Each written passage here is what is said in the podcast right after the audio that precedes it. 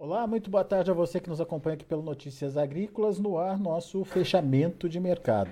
Olhando para as cotações da soja lá em Chicago, foi um fechamento é, praticamente neutro, com pequenas oscila oscilações aí um pouquinho para cima, um pouquinho para baixo, mas nada muito diferente do fechamento de ontem, não. Mas quando a gente analisa a semana, a gente percebe que houve uma perda aí importante é, nas cotações lá em Chicago. Óbvio que a gente quer saber como vai ser o comportamento do mercado e como a precificação deve ocorrer a partir das próximas semanas. E por isso convocamos Luiz Fernando Gutierrez, lá da Safras e Mercado. Está aqui, Luiz Fernando, já com a gente. Seja bem-vindo, meu amigo. Obrigado por estar aqui com a gente mais uma vez. E vamos analisar essa, essa semana aí para a soja, Luiz. É uma semana que é, acabou encerrando dentro da expectativa, afinal de contas, mantendo o patamar dos 14 dólares por bushel, é, mas o que vem por aí já começa a ficar mais desenhado, mais claro para o mercado. Queria que você explicasse para a gente um pouquinho melhor o que, que a gente pode esperar aí dos preços. Seja bem-vindo. Boa tarde, Alex. Boa tarde a todos. Obrigado pelo convite mais uma vez. É, no fim das contas, a gente teve uma semana mais negativa, né, Alex? é, muito em cima ainda do relatório do USDA da sexta passada. Né? Uh, o pessoal deve ter acompanhado aí o USDA nos surpreendeu, surpreendeu o mercado todo, né? Ao trazer uma elevação na produção americana, enquanto o mercado esperava por um corte. Uh, e era um corte uh, em cima de um clima que não foi muito favorável para as lavouras americanas ao longo do mês de julho. Então se esperava por um corte de produtividade, naturalmente, e, e, obviamente isso impactando a produção final, que deveria ser menor. Mas o USDA nos, nos, mostrou uma fotografia diferente, nos mostrou que apesar de alguns problemas regionalizados nos Estados Unidos, uh, as lavouras de uma forma geral se desenvolvem bem na maior parte dos estados e a produção deve ser uma produção grande, uma produção com poucas perdas produtivas. Né? A, gente, a gente veio comentando aí ao longo das últimas semanas que sim, o clima não foi muito favorável ao longo de julho. É, é uma verdade isso. As temperaturas ficaram acima da média, as chuvas foram irregulares no cinturão produtor, uh, mas não faltou chuva. A verdade é essa, não teve ausência total de chuva, não teve um grande, grande problema de umidade assim a ponto de ser alarmante, né, digamos assim, para algum estado. Uh, e é isso que o USAS mostrou. Então, apesar desses probleminhas aí que existem em alguns estados, em algumas micro-regiões nos Estados Unidos, a safra americana vem bem e vai ser recorde. Né? A USA tra trabalha aí com uma safra acima de 123 milhões agora, que em se confirmando vai ser a maior safra da história dos Estados Unidos. Uh, e isso naturalmente pesa sobre o mercado. Então, na sexta passada, o, o, mercado ficou um pouco confuso quando o USA largou seus números, né? divulgou seus números. Uh, chegou a subir, chegou a cair, ficou meio no zero a zero em algum momento. E a gente, inclusive, escreveu aqui uh, para os nossos clientes que a gente esperava que a próxima semana, essa no caso, uh, fosse negativa, porque né, o USDA aumentou produção e aumentou estoque americano. E isso é negativo para Chicago de uma forma geral. Uh, e isso aconteceu na segunda e na terça, o mercado teve, uma, teve duas sessões bem, bem negativas, né, com quedas acentuadas, depois esboçou alguma recuperação, aí uma parte técnica, uma parte uh, de lado financeiro um pouco mais tranquilo, mas no fim das contas encerrou a semana aí uh, com desvalorização nos contratos. Mas, importante, mantendo aí uh, na posição novembro os 14 dólares, que é um suporte bastante importante. Só que eu acho, Alex, que o grande desafio agora é manter esses 14 dólares, porque eu entendo que o viés está um pouco mais negativo agora. Né? Com, uh, claro, a gente tem que falar de fatores que trazem suporte, como a demanda chinesa, que a gente está vendo uh, uh, uh, vendas de soja americana para a China sendo anunciadas. A gente viu ontem os registros de exportação dos Estados Unidos vindo acima do esperado. Então a demanda é um fator de suporte, mas eu acho que é só um fator de suporte. Eu acho que não tem a força necessária para mudar uma tendência que uma super safra americana aí traz para o mercado, que é uma tendência mais negativa, principalmente porque a gente está se aproximando da colheita e a gente sabe que né, existe sempre a sazonalidade de entrada de safra, uma safra recorde dos Estados Unidos, naturalmente vai pesar sobre os contratos, embora boa parte dessa safra já esteja precificada.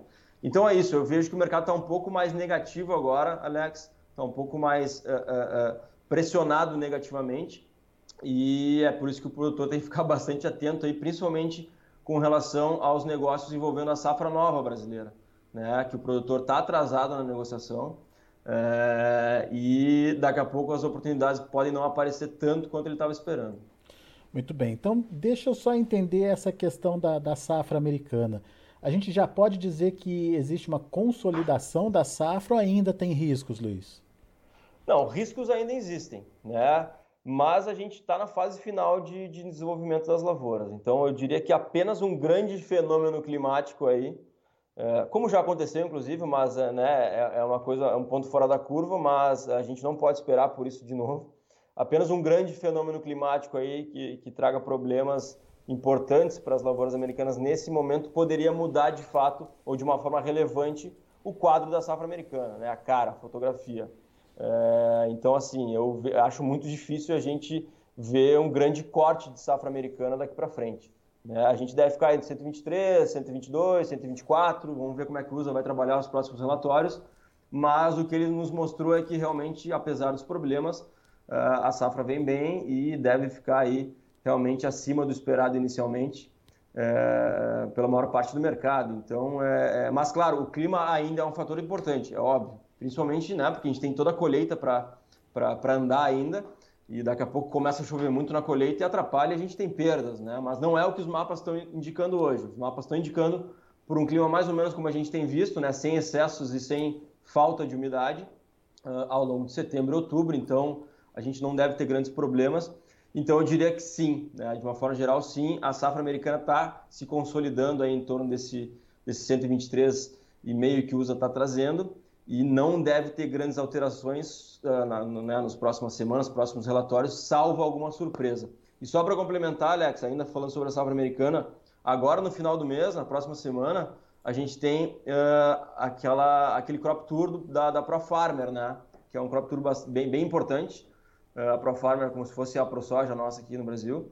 E a ProFarmer, no final do Crop Tour, eles fazem uma estimativa de safra, que é um, o, o, talvez o número privado mais importante aí dos Estados Unidos.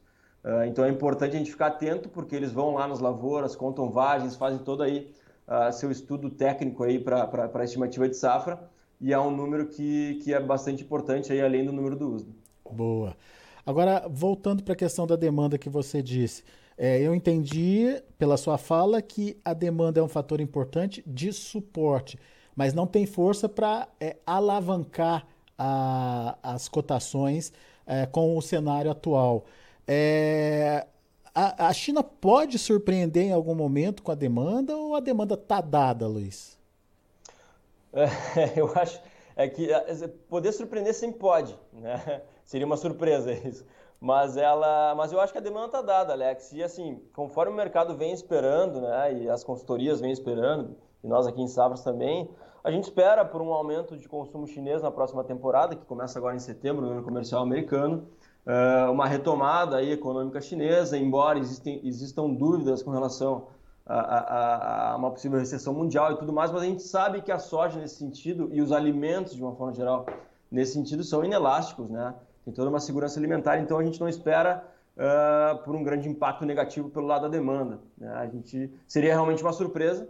Uh, a gente obviamente não pode descartar, mas eu acho que aí trabalhando com, com um, um, mercado normal, como é o que a gente né, trabalha daqui para frente, a gente deve continuar tendo essa, essa, essa demanda chinesa como um suporte Uh, como eu falei, talvez não tenha força para fazer, para mudar a, a, uma tendência aí que, que a oferta nos traz, né, que é uma oferta grande entrando, uh, mas sem dúvida é muito importante aí como um fator de suporte, salvo alguma surpresa aí que possa acontecer. Eu, eu te perguntei da demanda chinesa por conta de dois, dois fatores básicos que a gente está acompanhando aqui no Notícias, que é a questão da seca lá na China, né? E a questão da recuperação dos preços da, da carne suína por lá. É, é, mesmo, mesmo diante dessas condições ou dessa situação, é, talvez não seja uma demanda tão mais agressiva do que já está prevista. É, eu acho que é por aí. É, a questão da seca é importante, é óbvio. Até o momento, pelo que a gente tem visto, a seca e as temperaturas elevadas na China, né, como na Europa também, mas na China especificamente, tem afetado mais a produção de arroz na China. É, soja ainda não, tá? a gente não pode falar de uh, de impactos importantes na produção de soja chinesa. Mas, claro, é um fator importante, a gente tem que acompanhar. Isso é, sim, um fator que tem potencial para trazer alguma surpresa ali na frente, né? embora a gente já esteja acompanhando isso. Uh, aí sim, se realmente a gente tiver algum problema produtivo grande na produção uh, chinesa, aí a gente pode ter algumas mudanças pelo lado da demanda, talvez uma demanda mais agressiva para compensar as perdas, mas não é o que está se desenhando nesse momento. Mas é importante sim a gente acompanhar essa questão, além da questão europeia também, obviamente, que também é uma, uma consumidora importante aí, uh, de soja, de derivados de soja. Uh, mas, por enquanto, com relação à China, a gente não pode falar em grandes problemas. Muito bem. Agora, uma, uma demanda fora China é, não está no radar também, né? Uma demanda nova fora, fora a demanda chinesa. Você citou aí o exemplo da, da, da União Europeia. Será que isso é, não traz uma, uma demanda além do que o mercado estava prevendo? Sim, sim, de alguma forma sim, a gente espera por um aumento talvez da, da, da, da demanda europeia, é, exatamente por essas perdas produtivas que, que, que, que estão se consolidando por lá. Uh, mas não a ponto de, de impulsionar a, a, né, os contratos em Chicago. Eu acho que né, a gente não tem como, como competir com o peso chinês nesse sentido. Claro que a União Europeia, se a gente pegar como país bloco, depois da China, é o principal comprador, uh, mas eu diria que não, não chega a esse ponto de ter uma demanda né, que vai impulsionar os contratos no curto prazo. Né? Mas, claro, vamos acompanhar, tem que ficar de olho nisso, é uma questão bastante importante a gente está vendo aí no noticiário, né, uh, diariamente aí esses problemas envolvendo as temperaturas elevadas na Europa. Uh, mas nesse momento eu não trabalharia com uma super, um super aumento de demanda por conta disso. Muito bem. Vamos olhar para o Brasil agora, Luiz, para entender as vantagens e riscos que ainda tem na, eh, na, na, na decisão do produtor aí, né? Você falou da questão da, da safra nova, da negociação da safra nova e a atenção para a possibilidade de negócios aí, é, enfim, evitando riscos desnecessários, digamos assim. É, é hora de avançar com a, com a venda da safra nova? Eu acho que quem está atrasado, Alex, que é boa parte dos produtores, eu acho que sim, pela questão uh, daquela coisa que a gente sempre fala, né? É importante travar seus custos aí antes do plantio. Né? E a gente vê que em nível nacional a gente tem algo em torno de 17%, 18% da safra nova comprometida, no sentido de negociação, e a média é acima de 20%. A gente costuma indicar aqui o produtor entrar no plantio, aí começa em poucos dias, em poucas semanas, com algo em torno de 30%. Então ele está atrasado, ah, os riscos existem, né? a gente está vendo aí, principalmente pelo lado de Chicago. É, o câmbio ainda pode ajudar ele, mas ele também tem um risco de travar aí alguma negociação uh, de, de insumos com câmbio mais elevado, então é sim importante ele avançar um pouco mais, principalmente porque ele está atrasado nessa negociação. Né? E aí ele tem que levar em consideração que uma safra americana grande está entrando agora a partir de setembro, a gente tem uh, uma, uma, uma, tendência né, inicial de uma super safra no Brasil de novo, obviamente é muito cedo para confirmar isso, para garantir isso, tem toda a questão climática ainda, mas que a área no Brasil vai crescer, vai crescer, se não tiver problemas a gente vai ter uma produção de 150 milhões, mais que isso até, e isso naturalmente pesa sobre o preço. Então é importante ele ter isso no radar. Né? E esses são riscos de mercado, né? que naturalmente todo ano ele corre, mas ele, ele estando mais descoberto, no sentido de ter vendido menos, ter antecipado menos as vendas, ele está correndo mais risco. Então, cada produtor, obviamente, sabe aí da sua conta, do seu percentual comprometido, mas a gente trabalha com números nacionais, os números nacionais nos indicam que ele está atrasado e que ele pode avançar um pouco mais, então, levando em consideração, ele tem que levar em consideração esses fatores aí, que esse, essa produção americana e essa possível super safra aí, também sul-americana, que pode aparecer, uh, trazem para ele ali na frente. Tem um descolamento muito grande do preço de safra nova e safra velha aqui no Brasil, Luiz? Tem, tem um descolamento bem grande.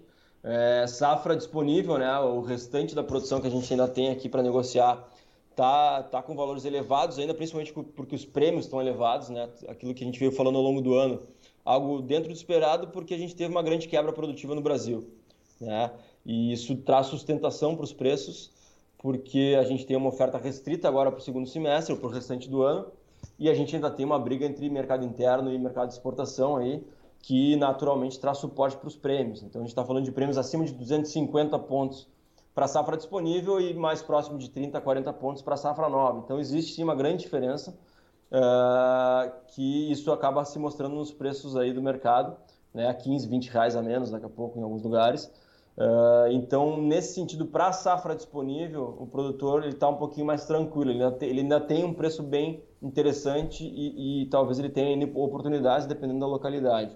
Mas para safra nova, realmente, ele tem que ligar um pouquinho o alerta, porque uh, os preços eles, eles estão com uma tendência um pouquinho mais negativa. Pois é, é, deixa eu entender essa oportunidade da safra atual que você citou aí. Ela viria de uma continuidade das exportações ou seria uma dinâmica de, de, de é, comercialização interna diferenciada agora no segundo semestre? Não, a gente ainda tem uma pauta de exportação para ser atendida, né, até começar a entrar a safra americana, então pelo menos até outubro aí a gente tem volumes para mandar para fora. Naturalmente, a gente também manda alguma coisa em novembro e dezembro, mas os volumes caem muito. Uhum. Então, a gente ainda tem uma, uma necessidade aí dos exportadores de comprarem soja, e essa necessidade dos exportadores de comprarem soja é, vai de encontro ou briga com a necessidade dos é, consumidores internos, as indústrias né, de esmagamento, é, de comprarem soja para esmagamento aqui dentro, que a gente tem uma demanda a atender também. E como a, como a oferta brasileira é muito menor nessa temporada, pelas quebras, essa briga fica mais acirrada e isso uh, uh, acaba resultando em prêmios mais firmes. Então eu acho que aí pode trazer sim uma oportunidade para ele, tirando a questão Chicago, tirando a questão câmbio. É, pois é. E, e, o dólar também pode ser visto aí como oportunidade, né? Dependendo, obviamente, do, de como caminhar o embate aí das eleições, né, Luiz? Exatamente. O dólar, né, de novo, muito volátil. Uh, eu acho esse dólar a 5,10, 5,15, um dólar uh, barato, entre aspas, digamos assim, né? Porque existem muitos riscos, tanto externos quanto internos, mas claro, dólar é fluxo, né? Se entra dólar no Brasil, o dólar naturalmente cai. Mas a gente tem muita incerteza nos próximos meses, principalmente com relação às eleições. Então, o que a gente, o que a gente pode esperar, pode dizer com certeza que a gente vai ter muita volatilidade. Se vai ficar, se vai voltar para 5,50, difícil dizer, ah, mas que a volatilidade ela vai estar tá, vai estar tá presente aí nos próximos semanas, meses, ela vai estar. E daqui a pouco um momento aí de dólar mais positivo, né? O dólar voltando para 5,20, 5,30 é o momento do produtor aproveitar. Então é importante ele ficar atento. Muito bem. Não deixar de aproveitar as oportunidades que podem aparecer aí pela frente, né? Exatamente. Boa. Luiz Fernando Gutierrez, meu amigo, obrigado mais uma vez pela participação. Volte sempre, Luiz. Obrigado, Alex. Um abraço, até a próxima. Valeu, abraço. Tá aí, Luiz Fernando Gutierrez, Safras e Mercado aqui com a gente no Notícias Agrícolas, trazendo as informações do mercado. O Luiz não está tão otimista mais com é, novas retomadas de preços. Ele acredita sim que uma demanda chinesa possa continuar dando suporte para as cotações, mas é, esperar que a soja tenha uma reviravolta e volte a ganhar fôlego aí, volte a, a, alcançar patamares mais elevados, ele não é tão otimista mais não. Portanto, a indicação ah, do Luiz Fernando é aproveitar as oportunidades, sejam elas vindas através dos prêmios, sejam elas vindas através da variação cambial e principalmente safra nova. Quem fizer as contas, tiver que tá, ver que está dando uma rentabilidade ali interessante, participa, porque é, lá na frente as garantias são ainda menores. Vamos aos preços, vamos ver como estão as negociações lá na Bolsa de Chicago, finalização do dia uh, com um fechamento misto. Novembro, 14 dólares e 4 centos por bushel, perdendo um ponto mais 25. Janeiro, 14 é, dólares e 10 centos por bushel, perdendo 0,75. Já o março ganha meio ponto a 14 dólares e 13 centos por bushel. E o maio, 14 dólares e 15 centos por bushel, ganhando um pontinho. Vamos ver o milho. Milho subindo, setembro 6 dólares e 26 centos por bushel, sobe 6 pontos mais 25. Dezembro 6 dólares e 23 centos por bushel, sobe 7 pontos e meio. Março, 6 dólares e 30 centos por bushel, alta de 7 pontos mais 75. E o maio, 6,33, subindo 8 pontos. Para finalizar, a gente tem também o trigo. Trigo subiu bem, mais de 20 pontos nos principais vencimentos. Setembro fechou a 7,53, dezembro 7,71. Março de 2023, 7 dólares e 87 centos por bushel e o maio 7 dólares e 97 centos por bushel. Muito bem, são os números de hoje, já de fechamento do mercado lá na Bolsa de Chicago. A gente fica por aqui, agradeço muito a sua atenção e audiência. Notícias Agrícolas, 25 anos ao lado do produtor rural. Se inscreva em nossas mídias sociais. No Facebook, Notícias Agrícolas. No Instagram, arroba Notícias Agrícolas. E em nosso Twitter, arroba Norteagri. E para não perder nenhum vídeo, não se esqueça de nos acompanhar no YouTube e na Twitch Notícias Agrícolas Oficial.